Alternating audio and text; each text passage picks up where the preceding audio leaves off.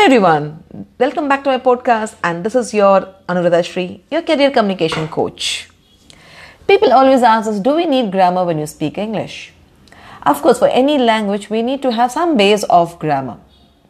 So when because grammar is after all study of words, how they are used in sentences, and how they change in different situations. If you ask me, I think you need to know the, about uh, the, in present tense for like simple present tense, present continuous, present perfect tense, and present perfect continuous. And if you go for past tense, simple past tense, past continuous, and past perfect tense.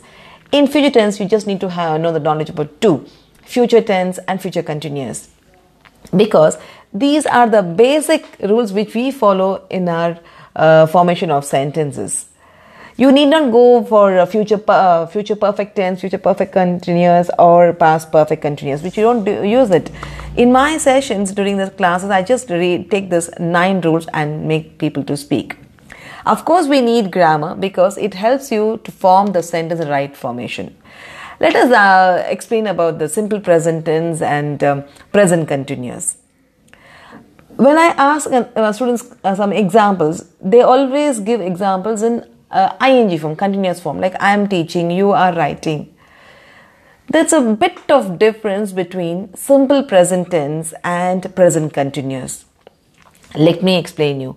So when I say simple present tense, it talks about your routine or daily activities which we have been doing or some kind of a habits or customs or some kind of a general truths. So in this case, we don't do things uh, at that particular moment. It's all about the things which we have been doing it every day or every month or every year or we do it occasionally. Sometimes habits, we don't do it every day. Habit comes at particular moment. For example, in my case, when I'm tensed, I eat a lot. Okay, I eat a lot. I cannot say I'm eating. If I'm doing it right away, I can say I'm eating. This is present continuous. So make a note when you are talking about the present tense, it's all about things happening continually in the present, like every day, every week, or every month. We use simple present tense for anything that happens often. Okay, let me give some examples to add up on this. She speaks good English. She speaks good English. I go for a walk in the morning. Okay, they come to my house once in a week. If you say this, the actions are not happening at that particular moment, but things are this are happening every day, or it's, it's become a occasionally things happen over here. They come to my house once in a week, right? But when you come back to present continuous tense, this ha- actions happening at that moment or a current or a temporary projects the present continuous tense is used to talk about things uh, that are happening at the moment of speaking. So now I'm speaking to you. Now the action is going on. What can I say here?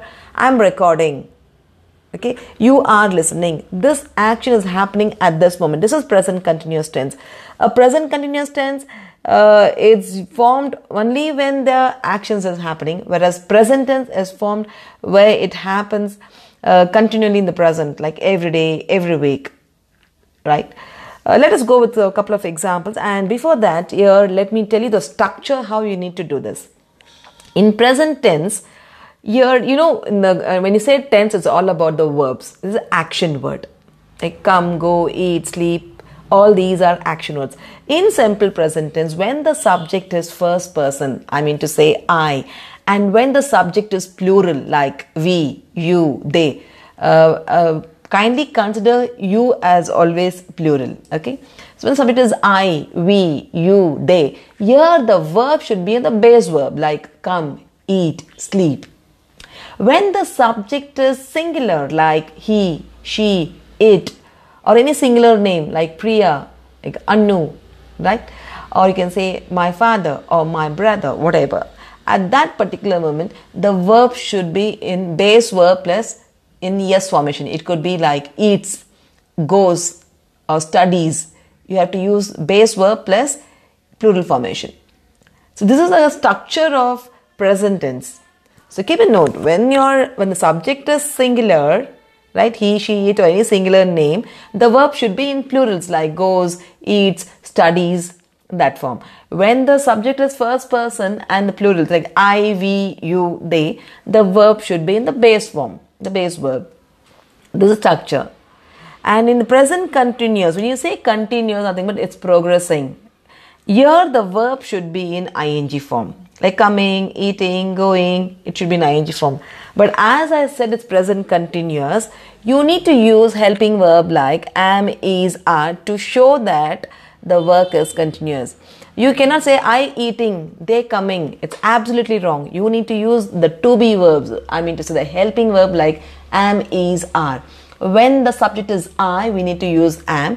When the subject is you, we, they. I mean to say when the subject is plural, we need to use are.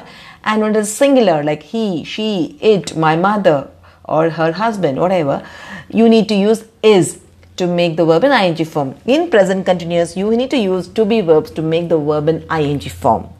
Please make a note when I'm using an ing form along with the verb, the uh, when you're using helping verb am is are along with the verb, the verb should be in ing form. Like I am eating, she is coming. You cannot say she is come. They are waiting. They are wait. It's absolutely wrong.